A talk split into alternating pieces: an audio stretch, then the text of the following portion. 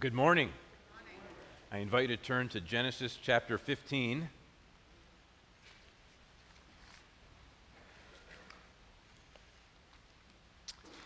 Genesis chapter 15. I, I originally was going to do the whole chapter, but actually going to do verses 1 through 6. That is plenty uh, for, for us this morning. So I'm going to read Genesis chapter 15, verses 1 through 6. Holy Scripture says, After these things, the word of the Lord came to Abram in a vision Fear not, Abram, I am your shield. Your reward shall be very great. But Abram said, O Lord God, what will you give me? For I continue childless, and the heir of my house is Eliezer of Damascus. And Abram said, Behold, you have given me no offspring, and a member of my household will be my heir.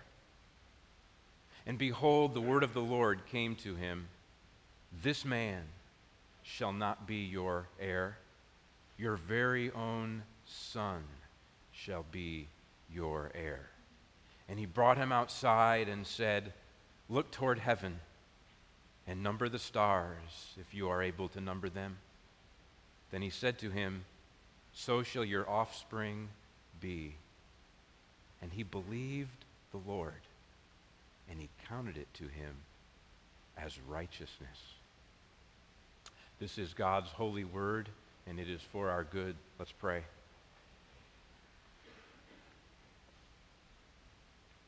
Father, I pray that you would nourish us with these holy words and that you would strengthen us by your grace today. In Jesus' name, amen. Just want to begin by wa- walking through the passage. First, the Lord says to Abram, Fear not. Fear not, or do not be afraid, is one of the most frequent commands in all of Scripture. Do not be frightened, the Lord said to Joshua. Let not your hearts be tr- troubled, neither let them be afraid, Jesus said to his disciples. Do not fear those who kill the body, Luke 12, 4. Do not be anxious about your life, Luke 12, 22. The, this command, fear not, is relevant in all kinds of circumstances. In Genesis chapter 14, which we looked at last week, Abram had experienced a great military victory over four kings who constituted the Mesopotamian alliance. One might assume that Abram would not be disposed to fear after such a great victory, but the truth is is that the human heart is very frail and Abram might have been tempted to fear that that alliance would regroup and retaliate. We often experience fear because our actual or anticipated circumstances overwhelm us and seem to be against us. We are also apt to experience fear over uncertainty as we look out to the future. We can easily get afraid of what might happen or what might go wrong tomorrow. In Abram's case, he probably had some anxiety concerning the future because he had no offspring, and that comes out here in these early verses. Any human being who, who wants to have children, but for one reason or another is unable to do so, might have angst about it. But the angst of Abram's childlessness was compounded by the fact that the Lord had promised to make of Abram a great nation, Genesis 12 2. And the Lord had promised to give all the land of Canaan to Abram and to his offspring. What offspring? What great nation? When and how would this come about? Like Abram, do, do you know that God's hand is upon your life? That He has called you into fellowship with his Son, that he desires to glorify his name and advance his kingdom through your life. And yet at the same time, you are aware of the gap between the high calling of the Lord upon your life and your own limited strength or your own feeble sense of how it's all going to work out, then hear the Lord say to you, Fear not, my son. Fear not, my daughter. Of course, the command to not be afraid is not given in isolation. The Bible is careful to connect commands with reasons and incentives to obey those commands. The Lord's command to fear not is accompanied by the compelling reason I am your shield. Still in verse 1. The Lord's shielding presence is always the compelling reason why the Lord's people should not be afraid. Do not be frightened and do not be dismayed, for the Lord your God is with you wherever you go. Joshua 1 9. Even though I walk through the valley of the shadow of death, I will fear no evil. Why? For you are with me. Your rod and your staff, they comfort me. Before Jesus told his disciples to not let their hearts be troubled or afraid, he had just told them, Peace I leave with you, my peace I give to you. I am your shield. I am your defender. I am your protector. I am your refuge. I am your tower of safety. The Lord is promising that He will be with Abram and watch over Abram and see that no ultimate evil will befall Abram.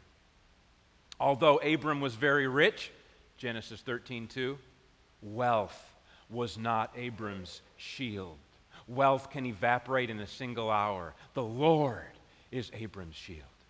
Although Abram had 318 trained fighting men under his direction, as we saw last week in chapter 14, they were not Abram's shield. An army of men was not Abram's shield. The Lord is Abram's shield. Abram did not defeat the Mesopotamian alliance because of superior armed forces. Abram won the victory because the Lord delivered Abram's enemies into his hand, Genesis 14 20. Scripture says the king is not saved by his great army, a warrior is not delivered by his great strength. The war horse is a false hope for salvation, and by its great might it cannot rescue. Behold, the eye of the Lord is on those who fear him, on those who hope in his steadfast love. That's from Psalm 33. The Lord is the protector of all who call upon his name. His shielding presence is always the compelling reason why we should be unafraid as we navigate the highs and lows of everyday life. But there's more. This compelling reason is accompanied also by an expansive promise. Your reward shall be very great. The Lord protects his people in order to lead them into the very great reward that he has appointed for them. The Lord guards his people through the valley of the shadow of death so that after they have feasted in the presence of their enemies, they may ultimately dwell in the house of the Lord forever. The Lord's protecting presence is a purposeful presence that leads his people to a place of abundance. Abram will become a great nation. Abram will become the father of a great multitude. Abram and his offspring will inherit the promised land. Abram will become a means of blessing to the whole world. And as Jesus taught in Matthew chapter 8, Abram the Hebrew will feast with many Gentiles from the east and from the west in the kingdom of heaven. Matthew 8:11. The Lord shields his people on their pilgrimage to everlasting joy. The Lord protects us in order to prosper us, not in the cheap way that the world thinks about prosperity, but in the way of true riches that will last forever. The Lord shields us in order to satisfy us, not with bread that will perish, but with a life and a future that never ends. The Lord God is the refuge and rewarder of his people. Scripture says in Hebrews 11 6, Without faith, it is impossible to please God. For whoever would draw near to God must believe that he exists and that he rewards those who seek him. The command to fear not is essentially a command to trust the Lord. Trust me, Abram. I am your shield. Your reward shall be very great. As we move to verses 2 to 3, Abram seeks to understand God's promise in light of his childlessness. This command to trust the Lord is given to us in the thick of real life, in the thick of circumstances that often seem contrary to God's promise. Abram knows that the promise of Genesis 13 15, that his offspring will inherit the land, is tied to actually having offspring but he doesn't have any offspring yet. Will Abram trust God's promise or will Abram trust his circumstances? The issue of Abram's childlessness now comes up in verses 2 and 3. Abram says, O Lord God, what will you give me? For I continue childless, and the heir of my house is Eliezer of Damascus. Behold, you have given me no offspring, and a member of my household will be my heir. In verse 3, Abram correctly states, You have given me no offspring. But Abram seems resigned to the mindset that since the Lord has not given him offspring in the past, then the Lord also won't give him offspring in the future. Do you ever do that?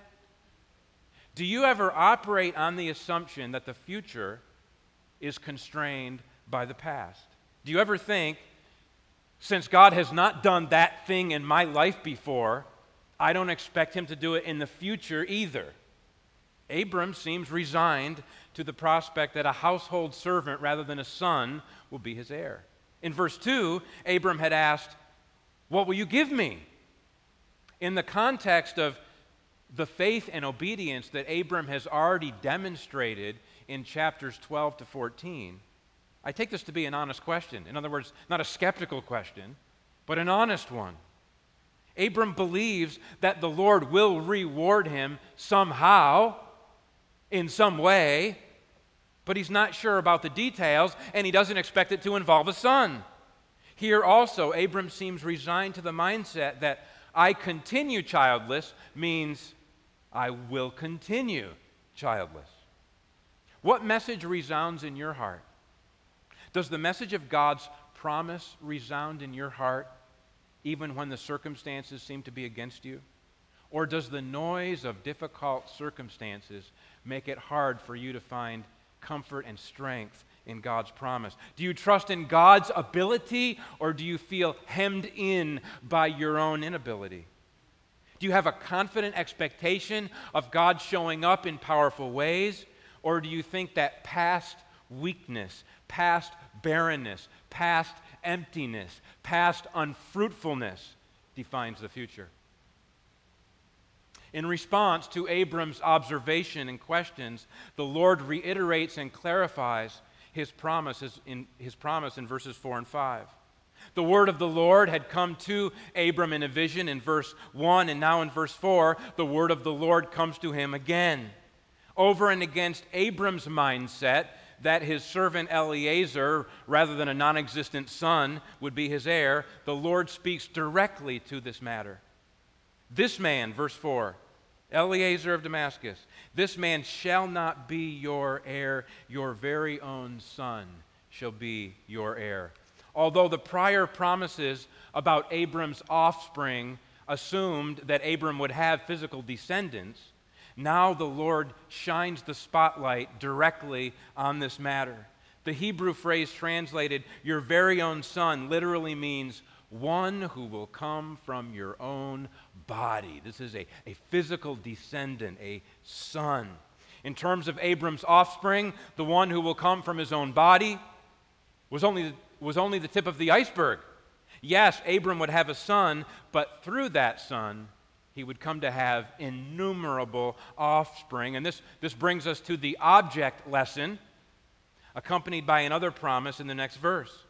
And the Lord brought Abram outside and said, Look toward heaven and number the stars, if you are able to number them.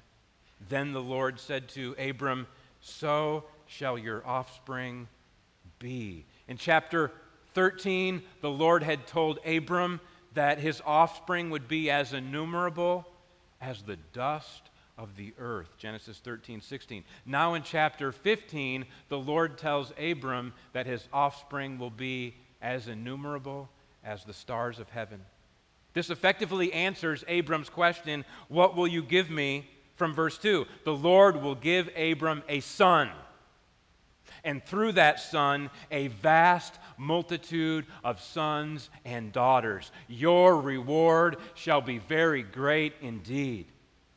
Whenever the Lord reveals himself and his promises to us, he is always summoning us to believe. Trust me, Abram. I am your shield. Your reward shall be very great. Trust me, Abram. Your very own son shall be your heir, and your offspring shall be as numerous as the stars. Trust in the Lord with all your heart, and do not lean on your own understanding. Proverbs 3 5. Do not lean on your own reasoning or on your own experience or on your own expectations. Instead, lift up your eyes and see who created these. He who brings out their host by number, calling them all by name, by the greatness of his might, and because he is strong in power, not one is missing. Have you not known? Have you not heard? The Lord is the everlasting God, the creator of the ends of the earth. He does not grow faint or weary. His understanding is unsearchable. He gives power to the faint, and to him who has no might, he increases strength. Familiar words from Isaiah 40. And to the one who is childless, the Lord can grant a child that changes the course of history. Fear not, Abram. Trust me. Abram's response in verse 6 is spot on and he believed the Lord. And on account of Abram's faith, Abram was counted righteous, and he, the Lord, counted, counted it to him as righteousness. Now, through this God ordained moment in Genesis 15 1 to 6, which was written down for our benefit, we discover the secret of having a right and healthy relationship with the Lord. We need to linger here and ponder what it means to have a right and healthy relationship with the Lord. By the way, is having a right and healthy relationship with the Lord important to you? It ought to be the single most important matter that occupies your heart. What does it profit a man to gain the whole world only to lose his own soul? How would it benefit you to have a measure of fame, fortune, and comfort in this present world only to be cast into the outer darkness on the last day? To what advantage is it to be industrious and knowledgeable and religious only to have the Lord turn to you on the day of judgment and say, Depart from me. I never knew you. The, the greatest commandment in all of Scripture is that we love the Lord our God with all of our heart, all of our soul, all of our mind, and all of our strength. If we excelled in a hundred other things, but were utterly impoverished and bankrupt in the most important thing, that would be a total loss, and we would come to ruin. But how does a person get a right and healthy relationship with the Lord? Notice how I put the question. I did not say, how does a person who already has a right and healthy relationship with the Lord deepen that relationship and demonstrate it in everyday life? That's a great question, but that's not the question I'm addressing today because that's not the question that Genesis 15 1 to 6 addresses. The question that our passage addresses is how does a person get a right and healthy relationship with the Lord in the first place? What is the foundation of a right and healthy relationship with the Lord? Our passage teaches us that three interrelated things are foundational to a right and healthy relationship with the Lord. They are number one, hearing the Lord's promise. Number two, believing the Lord. And number three, receiving the gift of righteousness. Let's take these three one at a time. First, hearing the Lord's promise. So many people are in bondage to their circumstances. For I continue childless. So many people are in bondage to what has or has not happened in the past. You have given me no offspring. So many people are in bondage to their own human reasoning that works on the basis of what their eyes can see. A member of my household will be my heir. So many people are in bondage to worldly wealth and worldly power, but the Lord God Almighty is not bound by worldly resources. The Lord God Almighty is not bound by our circumstances or our conjectures of how things might go. The Lord is sovereign over our past, present, and future. The Lord God Almighty is unlimited in power. He calls all the stars by name and directs the details of our lives. Nothing is too difficult for the Lord. In the beginning, God created the heavens and the earth out of nothing. The sovereign creator breathed life into lifeless clay. He is also able to give life to the dead. He calls into existence things that formerly did not exist, and he is able to open the barren womb. The sovereign Lord comes to us through his word and makes promises. When God sets a promise before us, he is inviting us into a future far better than any future we could have without him. Promises, by their very nature, are future oriented. The Lord promised Abram, I will make of you a great nation. I will bless you and make your name great. Your very own son shall be your heir. And as are the stars that you cannot number, so shall your offspring be. The Lord promised Joshua, just as I was with Moses, so I will be with you. I will not leave you or forsake you. Be strong and courageous, for you shall cause this people to inherit the land. Joshua 1 5 and 6. The Lord promised his people, Call upon me in the day of trouble, and I will deliver you, and you will glorify me. Or consider this promise given through the prophet Micah Who is a God like you, pardoning iniquity and passing over transgression for the remnant of his inheritance? He does not retain his anger forever because he delights in steadfast love. He will again have compassion on us, he will tread our iniquities underfoot. You will cast our sins into the depths of the sea. You will show faithfulness to Jacob and steadfast love to Abraham. Eh, here's a promise that Jesus made Come to me, all who labor and are heavy laden, and I will give you rest. Take my yoke upon, upon you and learn from me, for I am gentle and lowly in heart, and you will find rest for your souls. For my yoke is easy and my burden is light. The, the future orientation of God's promises are evident through, through the phrases where God tells us what will happen, what He will do, or what shall come to pass. Every single one of you lives your life every day on the basis of promises. The only question is whose promises? What promises? The book of Hebrews refers to the deceitfulness of sin. Hebrews 3:13. Sin is de- sin is deceitful. Sin deceives us by making the pathway of sin look more desirable than the pathway of righteousness. S- someone has rightly said, people don't sin because they have to. People sin because they want to. People sin because sin promises them something that they want. Eve was deceived into thinking that the forbidden fruit was the pathway to a better godlike existence. Cain was deceived into thinking that a future without Abel was better than a future with Abel. The men at Babel were deceived into thinking that the Tower of Babel, once built, would bring them security and glory. Every single day you believe promises. Whose promises? So, second, believing the Lord. Hearing his promises is first, now believing the Lord. The big question is whether or not we're going to believe the infinitely powerful and sovereign God who speaks to us. You are created in God's image, and as God's image bearer, you are hardwired to hear from God, to hear from God through His Word, and to respond to Him in faith. That's how you're made, but because of sin, you are handicapped in your capacity to hear and believe His promise. So, what are you going to believe?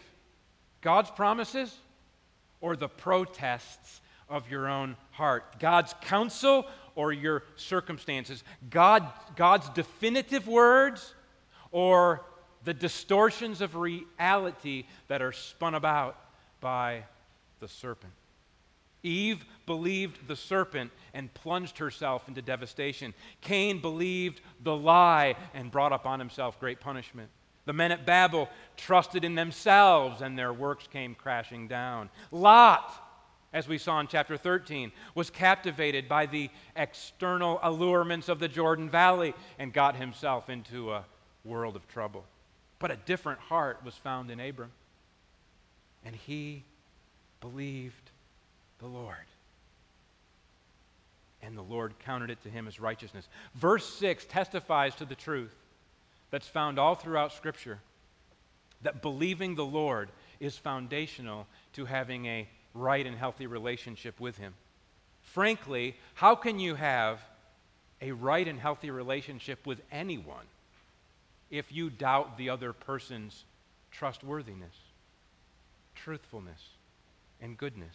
If you think that someone else is unreliable or lying to you, or seeking to ruin you, then you are not going to have a right and healthy relationship with that person. So here's the question Have you come to believe that the Lord is trustworthy, reliable, and good? Have you come to believe that the Lord is for you and not against you? Have you come to believe that the Lord has made life giving promises to you for your good? David said, in Psalm 62, for God alone, O my soul, wait in silence, for my hope is from him. He only is my rock and my salvation, my fortress, I shall not be shaken. On God rests my salvation and my glory, my mighty rock, my refuge is, my refuge is God. And then after saying that, David turns to everyone and says, in the next verse, Trust in him at all times, O people. Pour out your heart before him. God is a refuge for us. Psalm 62 8. the Lord declared through the prophet Jeremiah, chapter 17 Cursed is the man who trusts in man and makes flesh his strength whose heart turns away from the Lord. He is like a shrub in the desert and shall not see any good come. Blessed is the man who trusts in the Lord, whose trust is the Lord. He is like a, a tree planted by water that sends out its root by the stream and does not fear when heat comes, for its leaves remain green, and is not anxious in the year of drought, for it does not cease to bear fruit. Over and over again, Scripture testifies to the fact that believing God trusting God, having faith in God is central to having a healthy and right relationship with Him. The intellectual pursuit of theological understanding is no substitute for a heart that feasts on the promises of God. The religious pursuit of prayers, liturgies, holy days, sacred assemblies, worship services is no substitute for a heart that pulsates with confidence in God's Word. The social pursuit of community, neighboring, friendship, soup kitchens, deeds of mercy, and volunteer work is no substitute for a living faith that banks on everything God has pledged to do. Without this living faith, the heart remains far from God. But with this living faith, all of life is sanctified and set apart for God. The Gospel of John testifies For God so loved the world that he gave his only Son, that whoever believes in him should not perish but have eternal life. The book of Acts testifies believe in the Lord Jesus and you will be saved. The letter to the Romans testifies the righteous shall live by faith. The letter to the Ephesians testifies for by grace you have been saved through faith. The first letter of Peter testifies that by God's power we are being guarded through faith for a salvation ready to be revealed at the last time. The first letter of John testifies that we have come to know and to believe the love that God has for us. Multiple passages in the New Testament teach the priority of faith and love in that order. We always thank God, beginning of Colossians. We always thank God, the Father of our Lord Jesus Christ, when we pray for you, since we heard of your faith in Christ Jesus and of the love that you have for all the saints. 2 Timothy 1 Follow the pattern of the sound words that you have heard from me in the faith and love that are in Christ Jesus. 1 John 3:23 And this is his commandment that we believe in the name of his son Jesus Christ and love one another just as he commanded us. The point of all this is simply to say that a right and healthy relationship with God is not something that we create by our own hard work. It's not a human achievement. It's not because we meditated enough, or memorized enough, or gave away enough, or prayed enough, or did enough good things, or knew enough, or attended church enough, or acted loving enough. Getting a right and healthy relationship with God is not the result of our piety, diligence, or sacrifice. Getting a right and healthy relationship with God is not the outcome of an impressive record of service and good deeds. Perhaps you've come to service this morning and you have a sense that something is missing in your relationship with God. I would say to you, if that's you, I would say to you that you should seriously consider the possibility that the thing that's missing in your relationship with God is the main thing. It's possible that deep down you don't actually trust the Lord. You're quite willing to learn about the Lord, talk about the Bible, attend church services, sign up for church activities, work for the Lord, and yet you wonder why the yoke isn't easy and the burden isn't light. Could it be that you don't know Him, believe Him, trust Him? Stop trying to live a pseudo Christian life. You know, the counterfeit Christian life in which it all depends on you and your resolve and your strength and your busyness. Instead, discover the freedom and power of the true Christian life, which comes from, the, from believing the God who says over and over again, I will. I will bless you. I will make your offspring as the dust of the earth. I will give you this land. I will carry you. Isaiah 46, 4. I will accomplish all my purpose, Isaiah 46, 10. I will supply every need of yours, Philippians 4, 19. I will raise you up on the last day, John 6, 40. I will give you rest.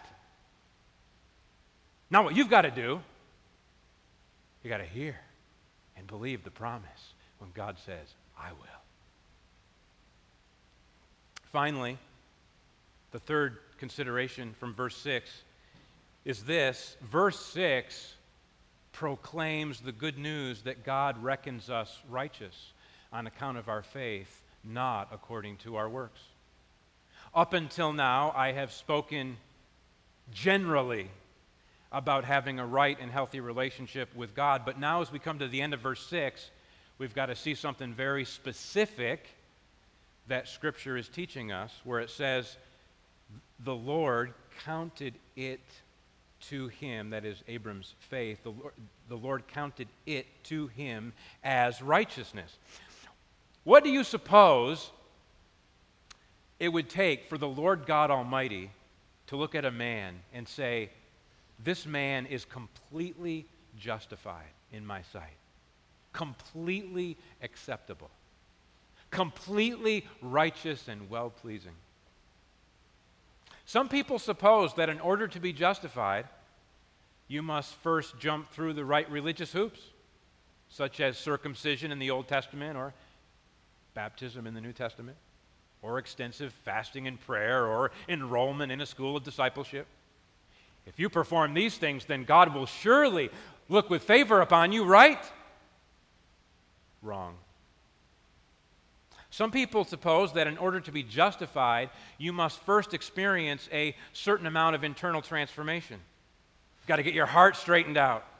Got to get your heart set in a new direction, leading to new and better habits in life. And you have to accumulate a long track record of actual obedience so that you are actually and consistently righteous in your everyday conduct. Then, after all that, God will declare you righteous, right?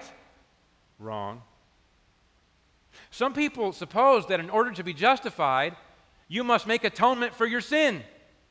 You must feel enough anguish and sorrow and grief over your sin. Beat yourself up a little bit more. You must compensate for all of your past wickedness with righteous deeds. You must suffer through acts of penance in order to satisfy the demands of justice. You, you must make restitution for all your misdeeds. And after all that, God may eventually decide that you have done enough and reckon you righteous in His sight, right? Wrong. Pay attention. Pay attention. Abram was counted righteous in Genesis 15:6. He was not circumcised until Genesis 17:24.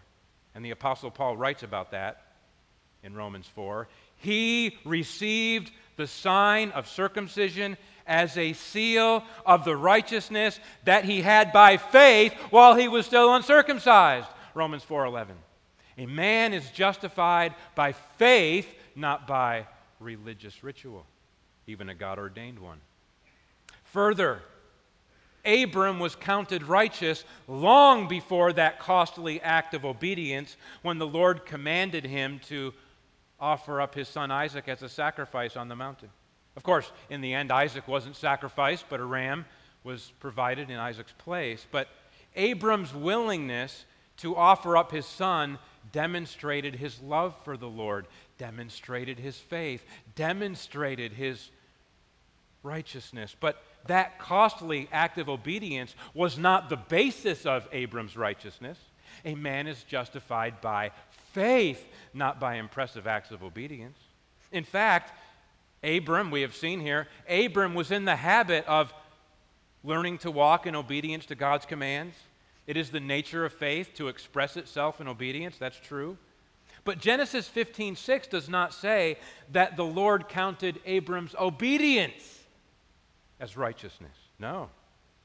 Genesis 15 6 says that the Lord counted Abram's faith as righteousness. A man is justified by hearing and believing God's promise, not by walking in obedience. We can also say that Abram was counted righteous before he was morally perfected. Abram will act foolishly in chapter 16 and again in chapter 20. A man is justified by faith, not by being morally perfected. As long as you think that attaining to a righteous status in God's sight is something that you can accomplish, you're missing the point. It is not by religious ritual, it is not by heroic or sacrificial acts, it is not by moral improvement, it is not by obedient actions that a sinner is counted righteous in God's sight. As Scripture says, one is justified by faith apart from the works of the law romans 3.28 a person is not justified by works of the law but through faith in jesus christ galatians 2.16 if you confess with your mouth that jesus is lord and believe in your heart that god raised him from the dead you will be saved. For with the heart one believes and is justified and with the mouth one confesses and is saved romans 10.9 and 10 when God justifies a sinner, God does not treat that sinner according to what his sins deserve. God does not count that sinner's sins against him. And God clothes that sinner with the free gift of righteousness. And God treats that sinner as someone who is perfectly acceptable in the court of heaven. There is nothing for a sinner to do except to believe. Romans 4 5. And to the one who does not work, stop working. To the one who does not work but believes in him who justifies the ungodly, his faith is counted as righteousness. Romans 4 5. This gift of righteousness, this divine decree that the sinner is justified, approved, and accepted in the sight of God is the ultimate fulfillment of the earlier promise Fear not, Abram, I am your shield. If God was only willing to shield Abram from external threats, but wasn't willing to shield Abram from the consequences of his, of his sin and from the demands of divine justice, then Abram would be in deep trouble. But as it is, God shields his people from his own wrath against sin. God shields his people from the law of sin and death. God shields his people from condemnation, final judgment, and everlasting hell. In order to accomplish this, God sent his dear Son to be our great shield and defender. As the apostle wrote in Romans 4, Abram was fully convinced that God was able to do what he had promised.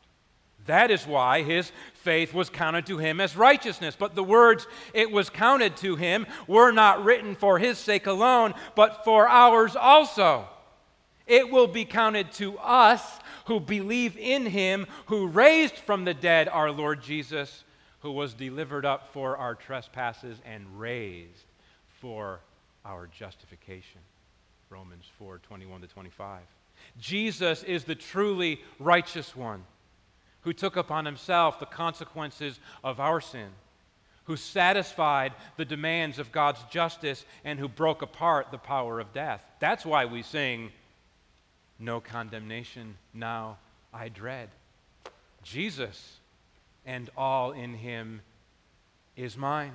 Alive in him, my living head, and clothed in righteousness divine, bold I approach the eternal throne and claim the crown through Christ, my own. Have you discovered the free gift of righteousness that comes through faith and faith alone? Only believe the Lord, and he will prove himself to be your shield, defender, protector, and friend. Only believe the Lord, and he will prove himself to be your benefactor, rewarder, shepherd, and guide. Only believe the Lord, and he will prove himself to be your justifier, your righteousness, your everlasting refuge and peace. Let's pray.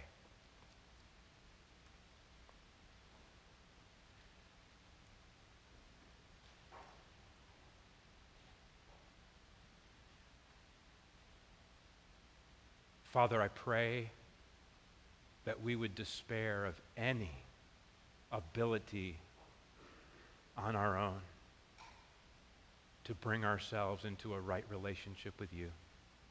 I pray that you would give us the grace to look away from the mountain of our sins and that you would give us the grace to look to Mount Calvary where the Lord Jesus Christ, the Lamb of God, bled and died to take away our sin.